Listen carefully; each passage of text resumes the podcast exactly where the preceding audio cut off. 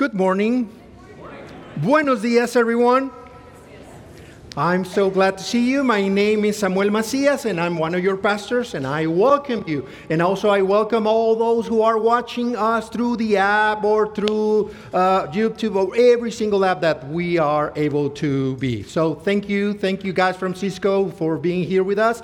Welcome, everyone. So, I'm so pleased to have you. And by the way, just a, a friendly reminder uh, if you're having kind of trouble uh, on the webpage to buy the Easter lilies for Easter, also you can come to the office during the week and contact Rhonda or Donna, and so they can help you out on buying the Easter lilies for Easter. So that's a, a, a friendly reminder. So, welcome. And by the way, if you can help us by register your attendance here on the attendance pass that are, are next to you on the uh, beginning of the pews, just help us to uh, fill your name and your family and everyone so we can know that you are here with us. So, thank you, thank you uh, for, for that.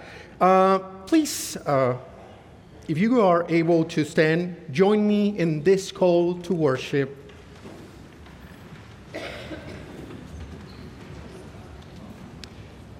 People of God, why are you here?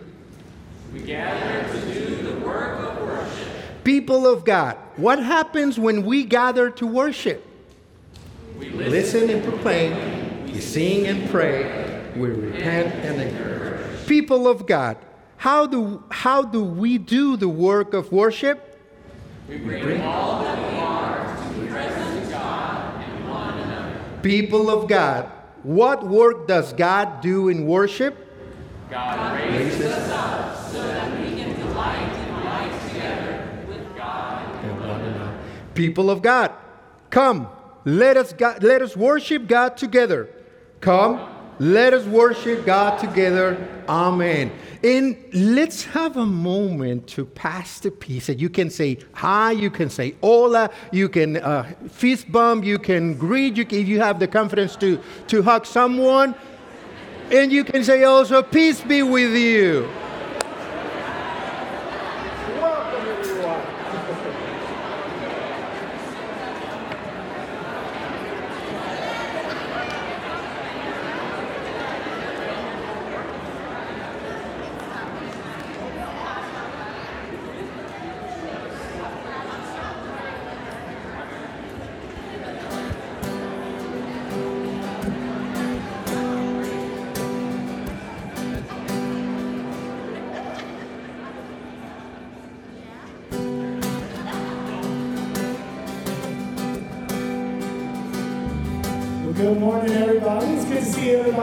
And hugging.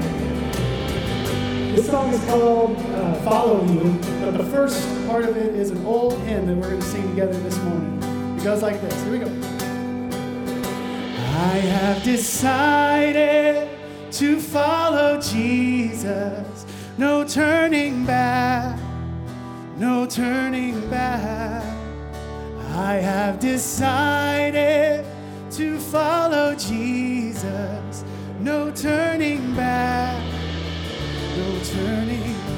sing that again. I have decided to follow Jesus. No turning back, no turning back. I have decided to follow Jesus. No turning back, no turning back.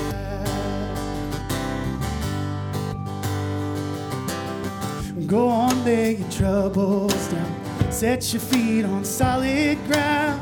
Peace deep as I have, I want to follow. Come on, all you weak and weary. Come round now if you can't hear me. Poor, sick, and God fearing. I want to follow you. I said, I want to follow you. Leave all your trouble, leave all your sorrow. Set down your burdens. Come on, Father. Come on, happy lady. Don't wait for tomorrow. Come on, my brother. Come on, Father. Go on, leave your worries. Not a bit of good they do. There's a word that's coming through. Go on. your name in the middle of it. I wanna know, can you hear my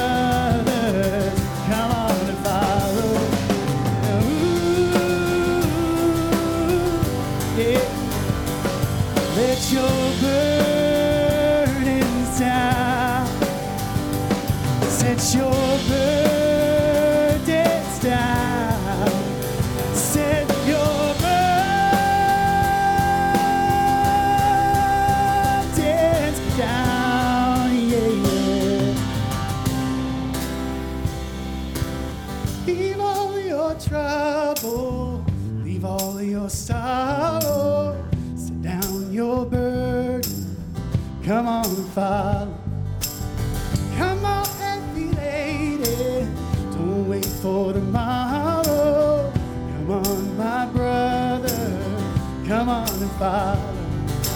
Sisters and brothers, come on and follow. Leave all your troubles.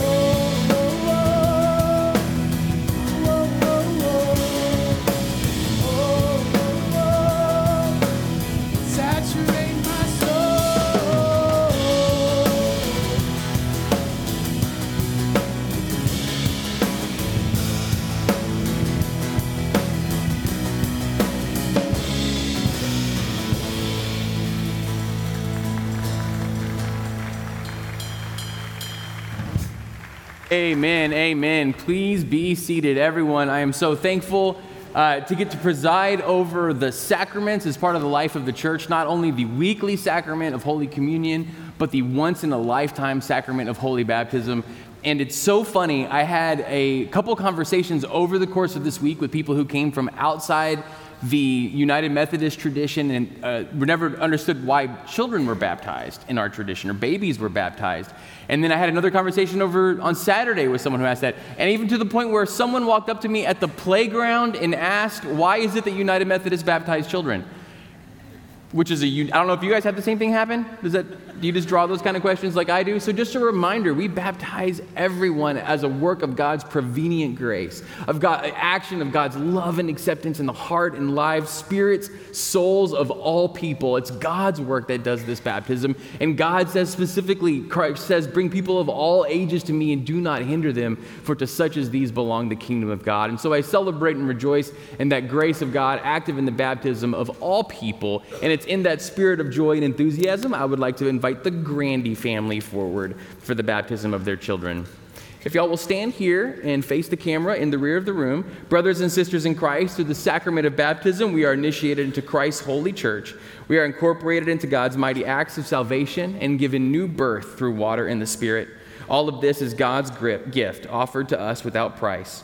I present Eleanor Louise, Matthew Kiefer, and Bennett Ryan Grandy for baptism this morning. So now, uh, to the parents, I ask you, on behalf of the whole church, do you renounce the spiritual forces of wickedness, reject the evil powers of this world, and repent of your sins? If so, say, I do. Do you accept the freedom and power God gives you to resist evil, injustice, and oppression in whatever forms they present themselves? If so, say, I do. Do you confess Jesus Christ as your Savior, put your whole trust in His grace, and promise to serve Him as your Lord in union with the church, which Christ has opened to people of all ages, all nations, and all races? If so, say, I do. And will you nurture Eleanor and Matthew and Bennett in Christ's holy church, that by your teaching and example, they may be guided to accept God's grace for themselves, to profess their faith openly, and to lead a Christian life? If so, say, I will. All right, amen. So now, Eleanor, if you want, you're six, which is basically like 25. So if you'd like, if you would put your knees right here on this cushion and your hands right here, perfect.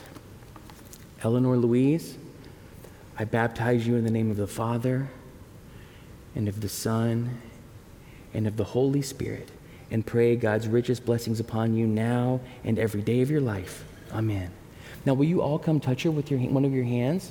You too, Matthew.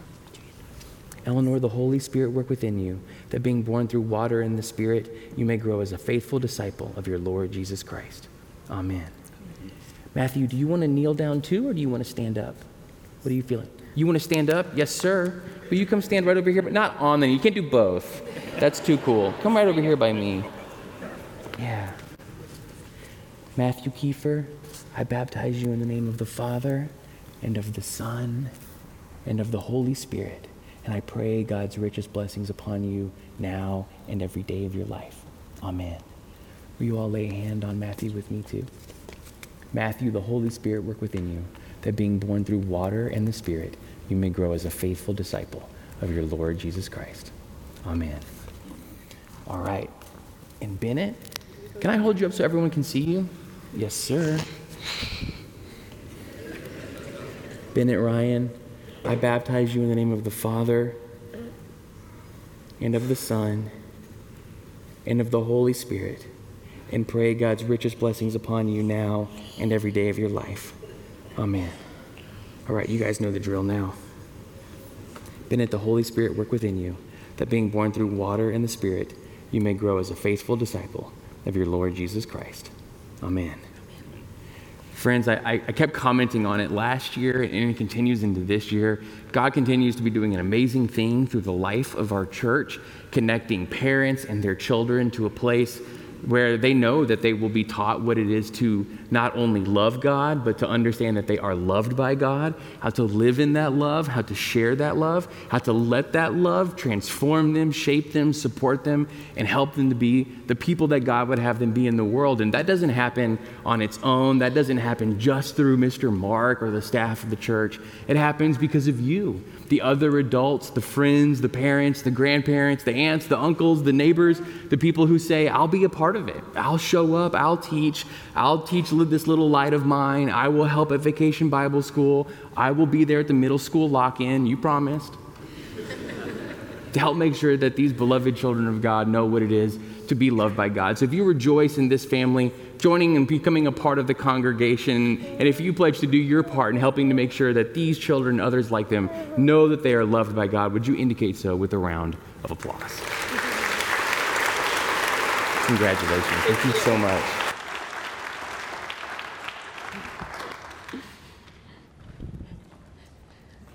What a wonderful time during our worship service now to spend a few minutes praying together after celebrating this beautiful baptism together. And that is what we're about to do. We will have prayers of the people where I will lead us in prayer. And during it, several times, I will say, Lord, in your mercy, and I will invite you to respond with, Hear our prayers. Lord, in your mercy, hear our prayers.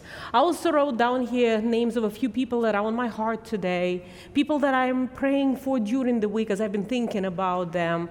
And I'm sure somebody in your life as well is in the same way. You just have them on your heart for one reason or another. You pray for them, you remember them. There will be a time towards the end of the prayer when I will invite you to say their name if you're comfortable out loud and just spend a few moments together as the body of Christ praying for each other. Will you please join me?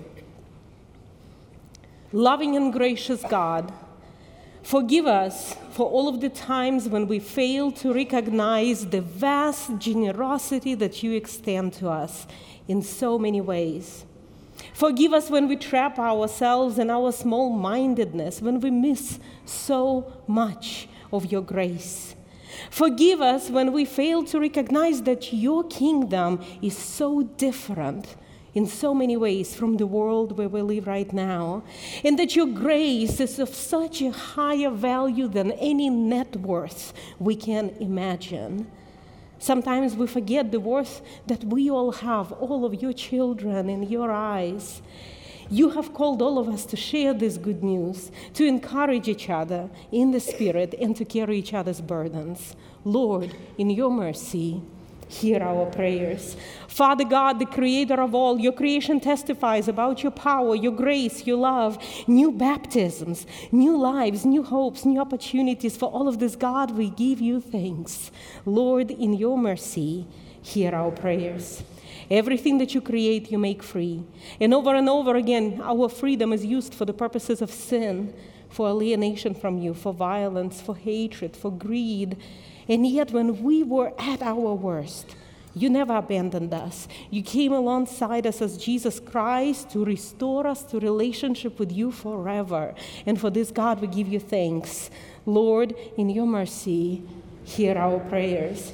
Always and everywhere, Holy Spirit, we are never alone. You walk alongside us, you cover us with your grace and with your peace, and for this constant presence of God in our lives, we give you thanks. Lord, in your mercy, hear our prayers. Today, I am lifting up and praying for the family of Gary Jones, for his life and his legacy. We are lifting up Bliss, Len, Julie. Lord, in your mercy, hear our prayers. Are there any others?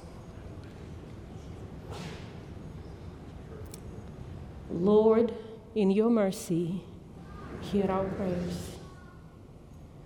We pray for all who are facing such a hard time that they struggle to see your light, that they question if you see them, hear them, if you are there with them.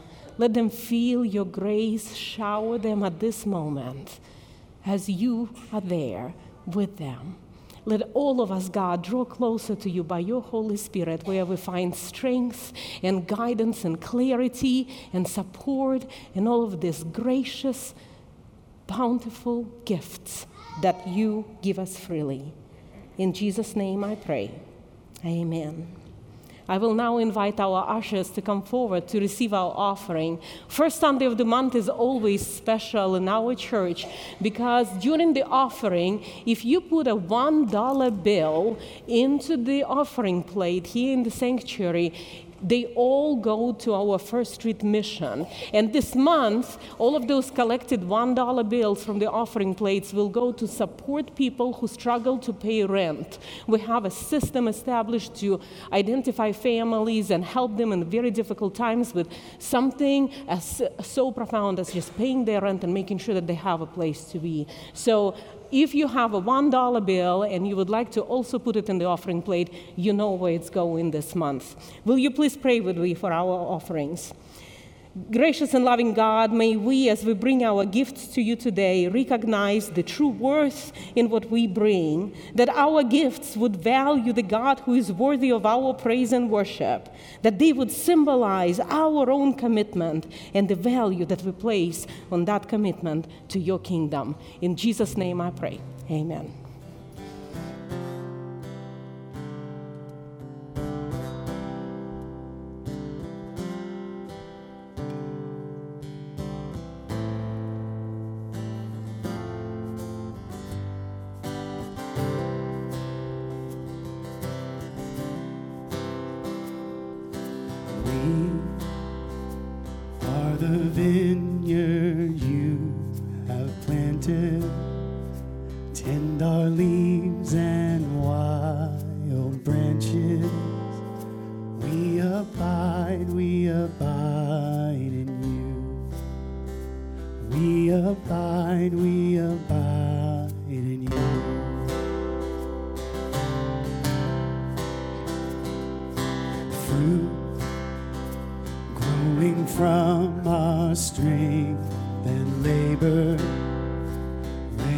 us with grace and favor. We abide, we abide in you. We abide, we abide in you. Where can my soul?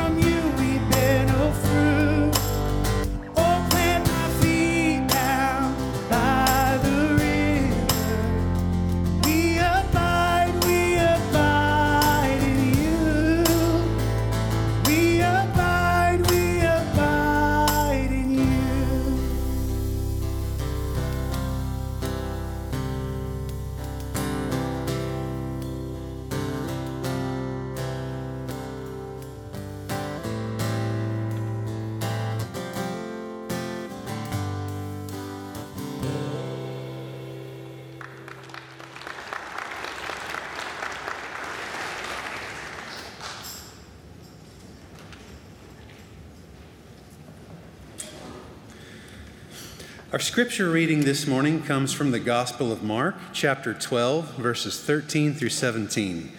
I will be reading from the New Revised Standard Version, updated edition, and invite you to read along in your own Bible or one of the Pew Bibles in front of you. The scripture is on page 49 in the New Testament of the Pew Bible. Hear these words. Then they sent to Jesus some Pharisees and some Herodians to trap him in what he said. And they came to him and said, Teacher, we know that you are sincere and show deference to no one, for you do not regard people with partiality, but teach the way of God in accordance with truth. Is it lawful to pay taxes to Caesar or not? Should we pay them or should we not? But knowing their hypocrisy, he said to them, Why are you putting me to the test? Bring me a denarius and let me see it. And they brought one. Then he said to them, Whose head is this, and whose title? They answered, Caesar's. Jesus said to them, Give to Caesar the things that are Caesar's, and to God the things that are God's. And they were utterly amazed at him. God speaks to us through the reading of Scripture. Thanks be to God.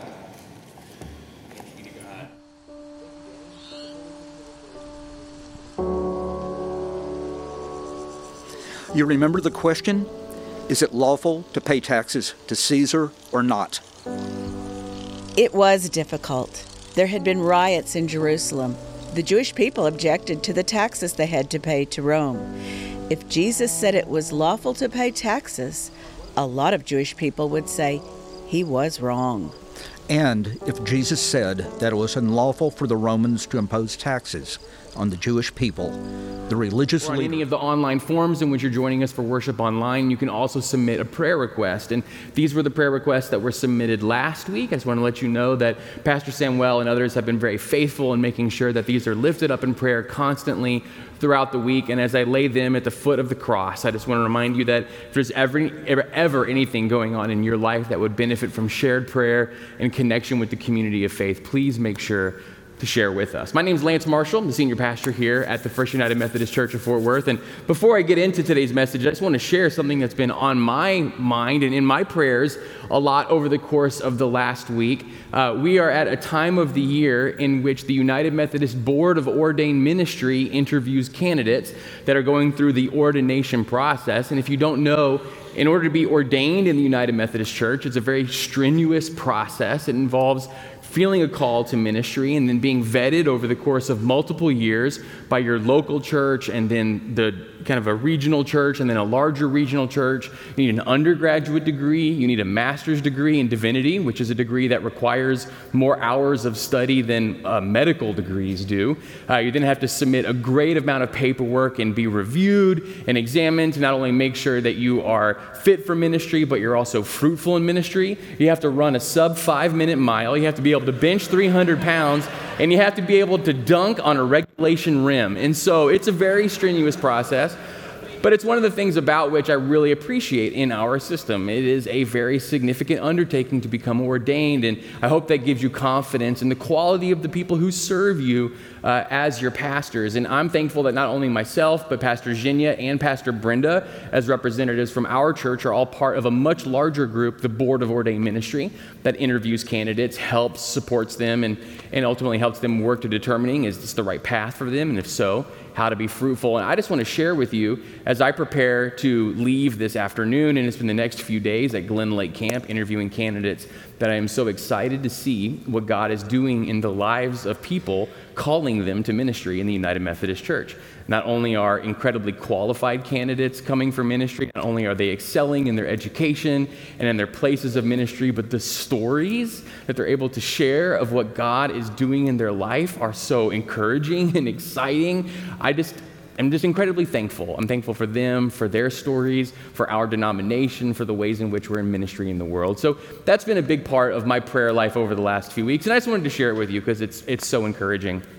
And I would like to now transition from that topic into publicly processing some of my middle school trauma. Does that seem like a nice, smooth transition today? That's what I would like to do. So, in reading this scripture reading, we're going to do a lot of digging into it. I kept remembering a situation that happened in seventh grade for me, and I'd like to kind of process that out loud with you. By the way, if any of you guys were popular in middle school or middle school was easy for you, you can just go ahead and check your phone for a while.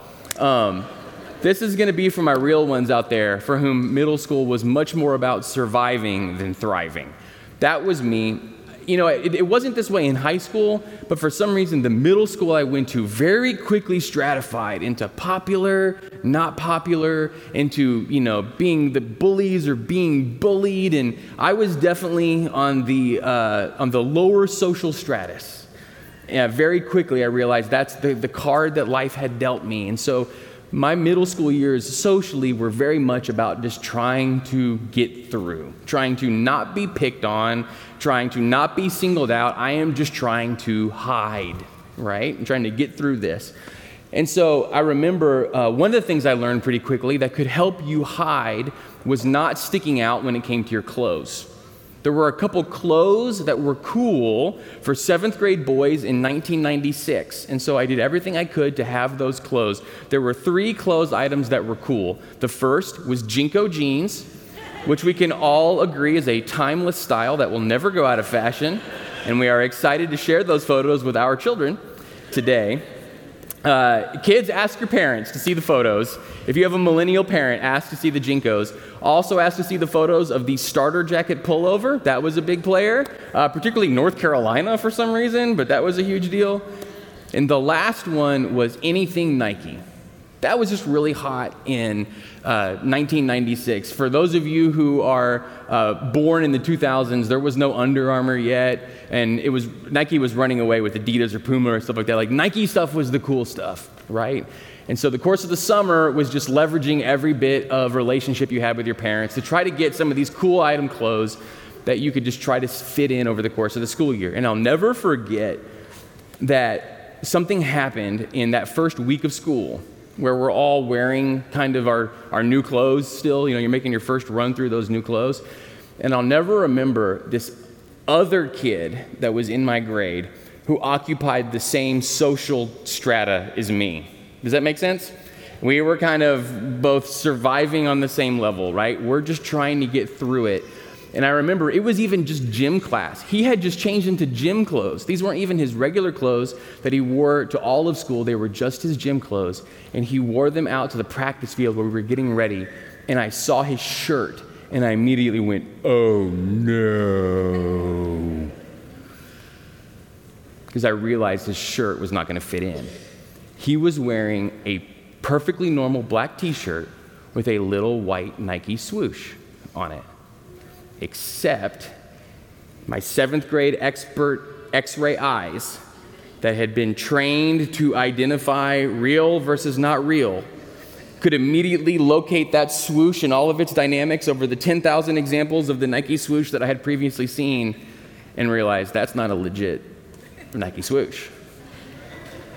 And then if you got even closer, you, I realized it's not even screen printed, it's embroidered. Someone else was in middle school in 1996.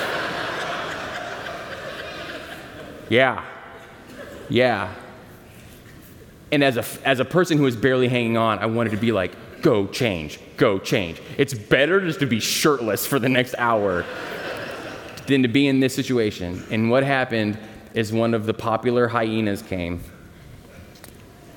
and saw that shirt. And that's not a real shirt that's a fake shirt, and then the ribbing and all that stuff starts. And then it comes out, where'd you even get a shirt like that? My grandma made it for me. Right? Grandma heard that. He likes these shirts. Hand sews him a shirt that he would like. How do you think the other seventh grade boys handled that? I actually want to let that be something we sit with as we transition into today's scripture reading. So, we're in the season of Lent right now, which liturgically is the season that's leading up not only to Easter, but before Easter, it's leading up to the arrest and the torture, the humiliation, the crucifixion, and the death of Jesus. If you're reading uh, Uh, following along in your physical Bible. And one of the reasons why I'm, we say if you'd like to follow along in your Bible or if you'd like to read along in front of you, I know it's on the screens. It's not a secret to me.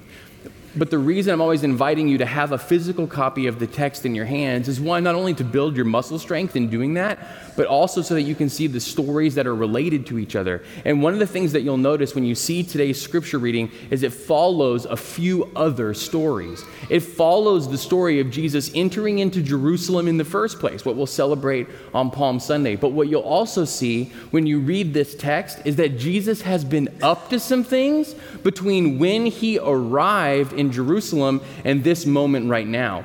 The first thing that he did is he went to the temple the center of worship and celebration and piety and connection to God in the Jewish community. And its most important practice was ritual sacrifice, where approved priests would make sacrifices that the people had provided in order for them to receive atonement for their sins. But in order to do so, they had to exchange financially, make purchases. They had to purchase the approved things that came from the right background and do so with the right money. And all of this created opportunities for abuse and exploitation by people who were inserting themselves between people who were just trying to worship and make sacrifices and the products and services they needed to make that happen. So the temple courtyard itself wasn't a place of holiness and reverence, it was a place of trading and exploitation and unfair exchange rates and even thievery, and Jesus would have none of it. So he went in there and politely, you could say, cleansed the temple.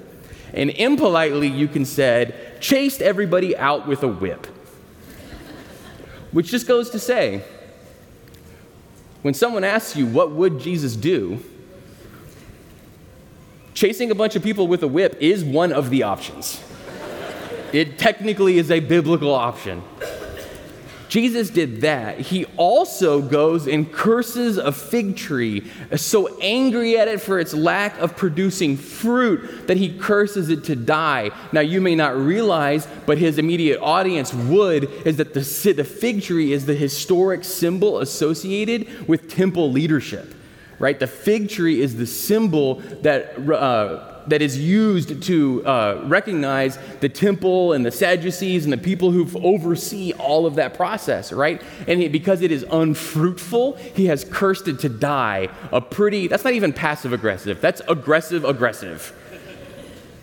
And before this text, he's just told a story about unfaithful tenants and how a landowner was trying to get what was rightfully his, and they keep killing the people who are sent on his behalf, even to the point of killing his only son, obviously alluding to their unfaithfulness in leadership, even forecasting his eventual crucifixion and death. Jesus has raised the temperature. It is tense now in all of these interactions. Reading this text, is stepping into the middle of somebody having incredibly heated conversations with people who hate him. He's made some uneasy bedfellows among enemies. The fact that this story says that there's Pharisees and Herodians who are coming to him together shows how much he's upset people, right? It kind of reminded me when UT got its own TV station and all of a sudden like A&M and Oklahoma are both mad. 11 o'clock's going to love that joke, guys. he has made some uneasy bedfellows out of the people who are mad at him. The Pharisees hate the people who have aligned themselves with Philip Herod. The people who have aligned themselves with the Roman installed Philip Herod hate the, the Pharisees for their piousness and their rejection of their authority, but together they both hate Jesus more. So they've come after him with an agenda, and their purpose is to peel away his support. In the text that comes after this, they're going to try to suck him into a theological controversy that is boiling during their time. They're going to ask him a question that has divided the faithful community into liberal and conservative and they're going to try to trick him into identifying himself as one or the other so that the other half can immediately stop listening to what he has to say. Thank God stuff like that doesn't happen anymore. But first, they want to catch him in a political situation. That's why they ask him this question Can we pay taxes to Caesar? And of course, you guys have heard this said over and over and over again, but let me remind you their taxes are not like our taxes. They're not conformed by representative government elected by the people. Those revenues are not used to support their public works and their schools and their defense. No, these are exploitative practices from a foreign occupying power. And their question is do we pay these taxes or not? Because they know when they ask him that yes or no question, that he's going to get himself into trouble. Because if he says, look, just go ahead and pay those taxes, he's going to infuriate the thousands of people who have come to see him as the Messiah, who have come to hear in him the new thing that is God, that God is doing, who are being encouraged by him, who are being transformed by him, if he says, yes, go ahead and comply financially with these people who are exploiting us to the point of death, that Jesus is going to lose all of that. They're trying to put him into a corner, make those crowds of people who love him disappear because he would say something so cruel to them. But if he says don't, if he stands up and says never, if he says don't comply, don't participate, never bend the knee, well, that's insurrection. That's rebellion. And Rome has a plan for people like that, and they don't make it long. They're trying to trick Jesus into saying something that either makes him lose his popular support for the people that have come to see him as their true leader or gets him killed. So Jesus answers. And when Jesus answers, he does so in a way that is so much more than yes or no. He does so in a way that's revealing not only of intentions, but of hearts and hypocrisy and practices. And I'm sorry, y'all, like this is about to get a little nerdy, but I want to get into it, all right? So when he talks about actually paying the taxes, one of the things that Jesus does first is say, Show me that money that you're talking about. Show me that money that Caesar wants so badly. I actually found a picture of it and emailed it to our tech team. Uh, so this is these are both sides of the same coin. Um, one side is heads, the other side is tails. I'll let you figure it out. This is the physical item that would have been in the pocket of the person when Jesus says, Well, let me see the coin. On the left side is the bust of Caesar Tiberius. He's the current emperor leading all of Rome. The text that goes around it is in Latin and it's in shorthand, but what it says is Tiberius Caesar, son of Augustus. And what that means in popular, popular parlance is uh, Caesar Augustus, son of God, ruler of the world, son of God. That's what it says across him on the left. And on the right, it has a picture of temple worship and it identifies Caesar Tiberius as a high priest.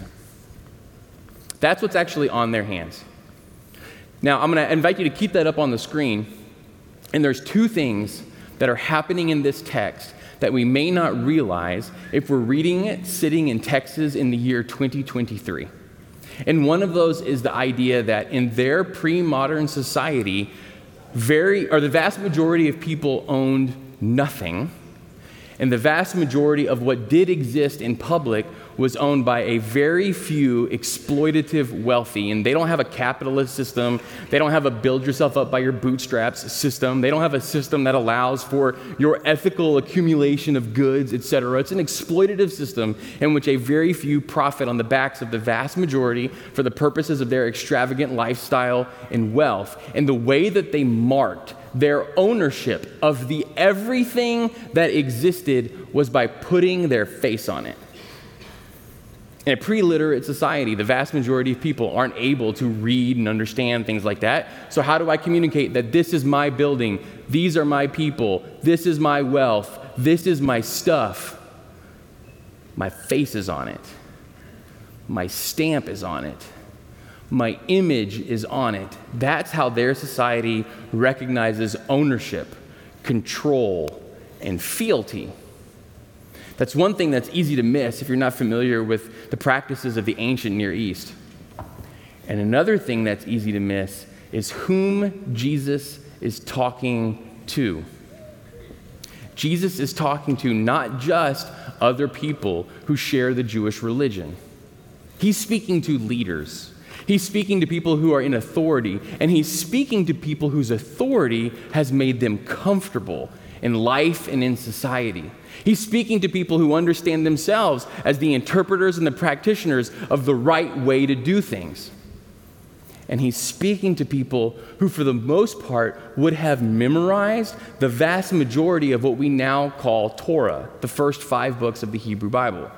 That's what the majority of their childhood education would have been learning to memorize Torah.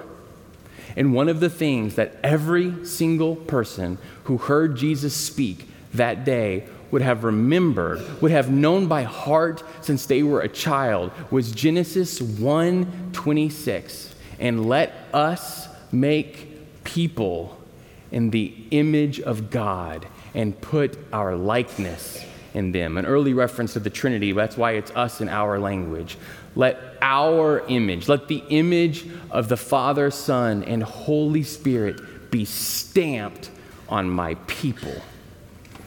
Every single person that Jesus is speaking to would have understand that the idea of the stamping of the image indicates ownership, and every single person would have understand that the people are stamped with the image of God. Show me one of them coins, Jesus said, if he was from Tyler.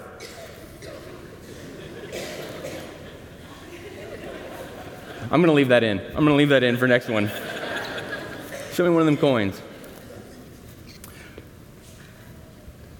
It's worth pointing out that one of these coins has been produced by one of these priests, or scribes, or Pharisees, or Herodians.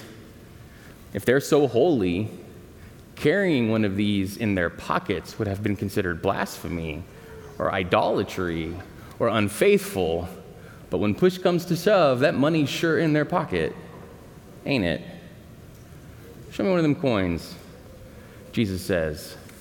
And he looks at it and he sees whose face is on it. Caesar's the ones that's stamping these coins. Caesar's the one who's making them and shipping them out all over the empire as a sign of his wealth, as a sign of his privilege, as a sign of his authority, as a sign of his power. Caesar's making these. God has made you.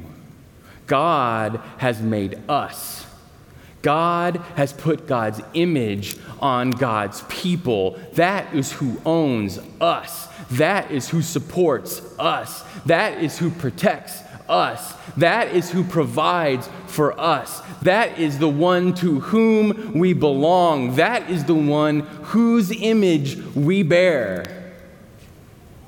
So give to God everything that is God's your heart, your spirit, your soul, your energy, your resources, your time, your hopes, your dreams, your trust. It's God's. Give it to God. Little pieces, and He makes and puts His face on. He can have them back. And they're amazed. This text is so interesting historically.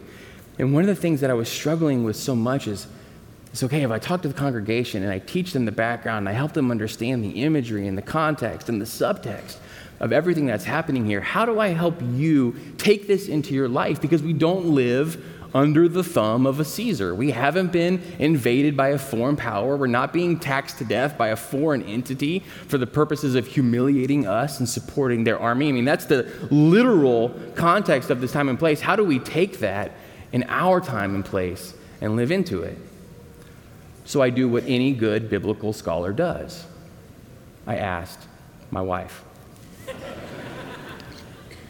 And we were just talking about the message and my research on it and my thinking about it over the course of this week. And we, were, we have an L shaped couch, so we're able to kind of both sit on it and, and look at each other. And so I was looking at her, and she goes, I remember the first time I heard you teach on this text. It was seven or eight years ago. It's when we were still doing our evening service here on Sunday nights. She said, I'll never forget it. That's one of my favorite sermons you've ever preached. And I said, What did I say? And she said, I can't remember. And I'm thinking, I really got to start writing these things down. she says, I can't remember what you said. but I took something from it, she said.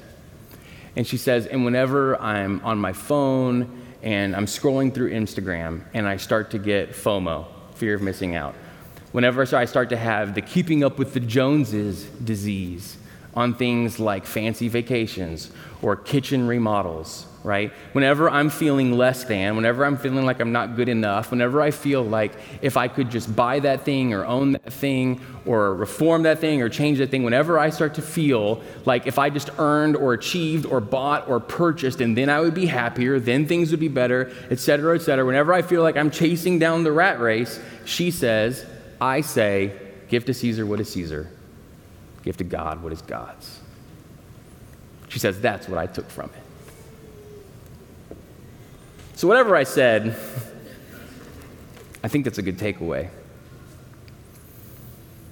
I think about my own life and what this text means to me. The image of God is stamped on me.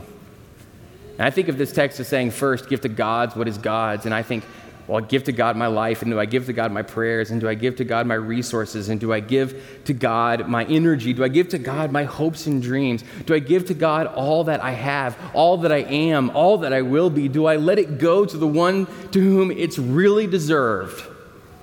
And when I do, there's not much left. And whatever there is, I'm not too worried about it. You know, I've been thinking about those candidates right?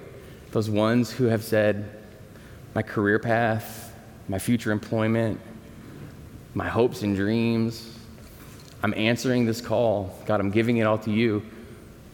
One of the things that I like to do a couple of times a year is, is ask you Are you being called? Are you being called to serve in that way?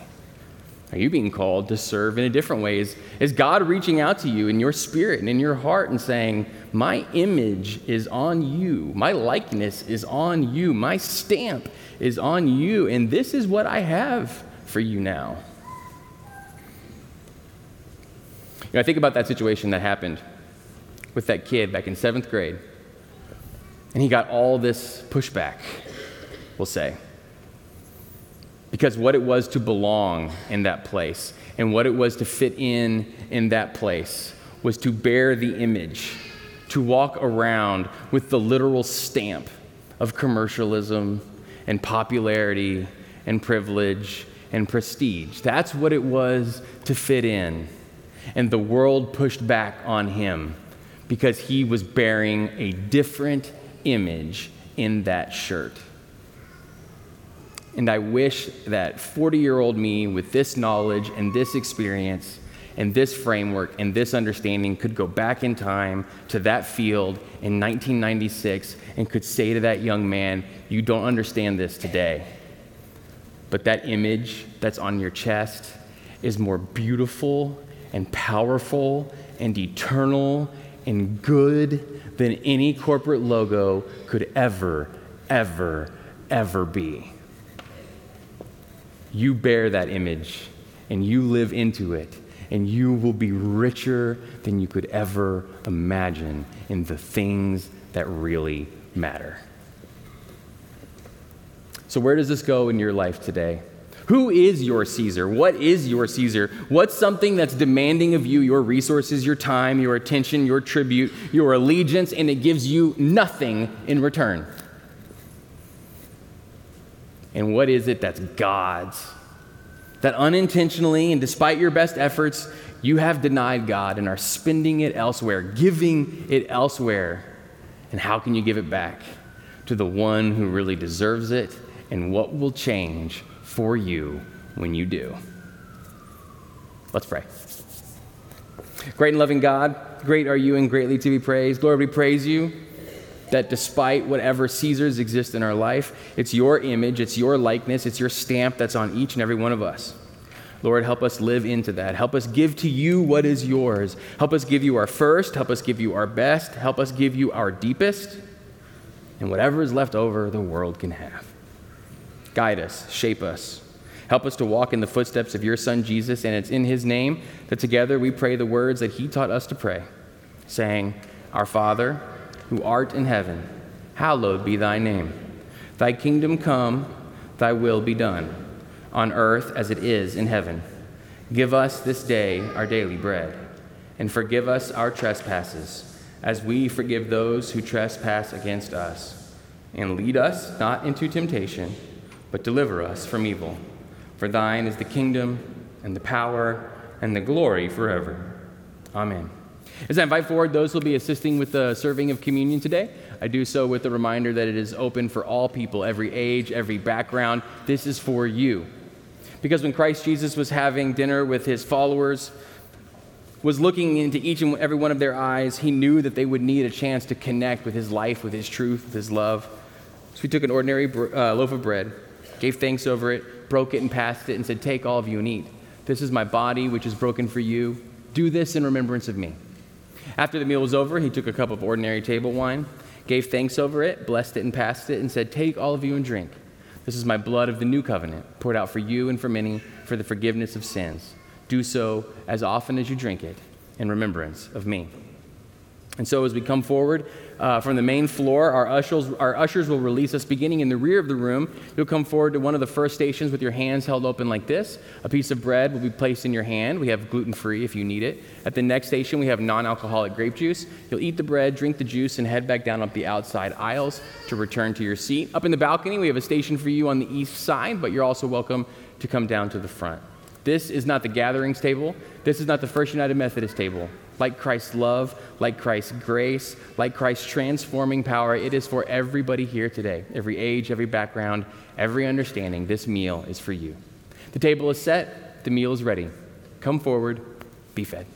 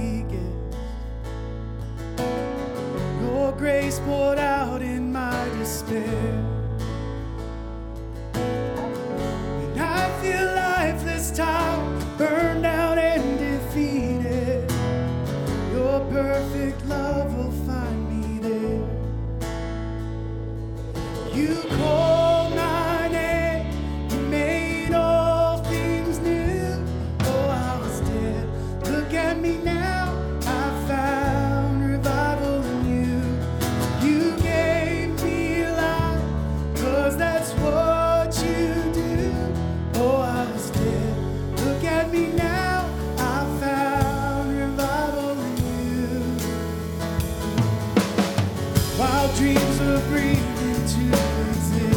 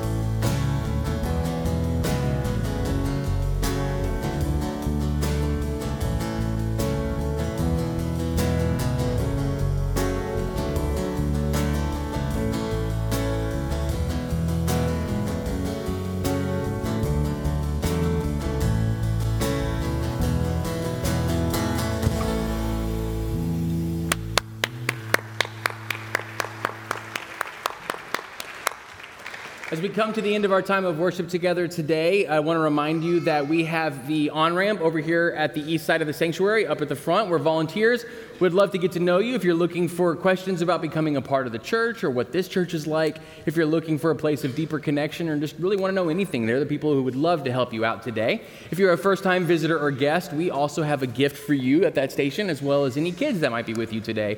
Also, again, we take praying with you so seriously. Uh, Andrea over at the Congregational Care Ministry sign is available right now. If there's anything going on in your life, or in the life of someone you love that would benefit from being shared in prayer, please come up and don't leave without letting Andrea just have a chance to pray with you and alongside you during this time. Also, want to say a reminder to all the guys our monthly men's breakfast is the first Wednesday of every month. That's this Wednesday morning coming up from 7 to 8 o'clock at Martin House Brewery. I've got the coffee, I've got the tacos. Would love to see you there. Pay attention to your emails for a reminder and more information. Now, please bow your heads and receive this benediction. May the Lord bless you and keep you. May God's face raise to shine upon you. And as you go from this place, may you give to God what is God's your heart, your life, your love, your spirit, your soul, your goodness. And may the rest of the world have whatever is left over. Amen. Go in peace.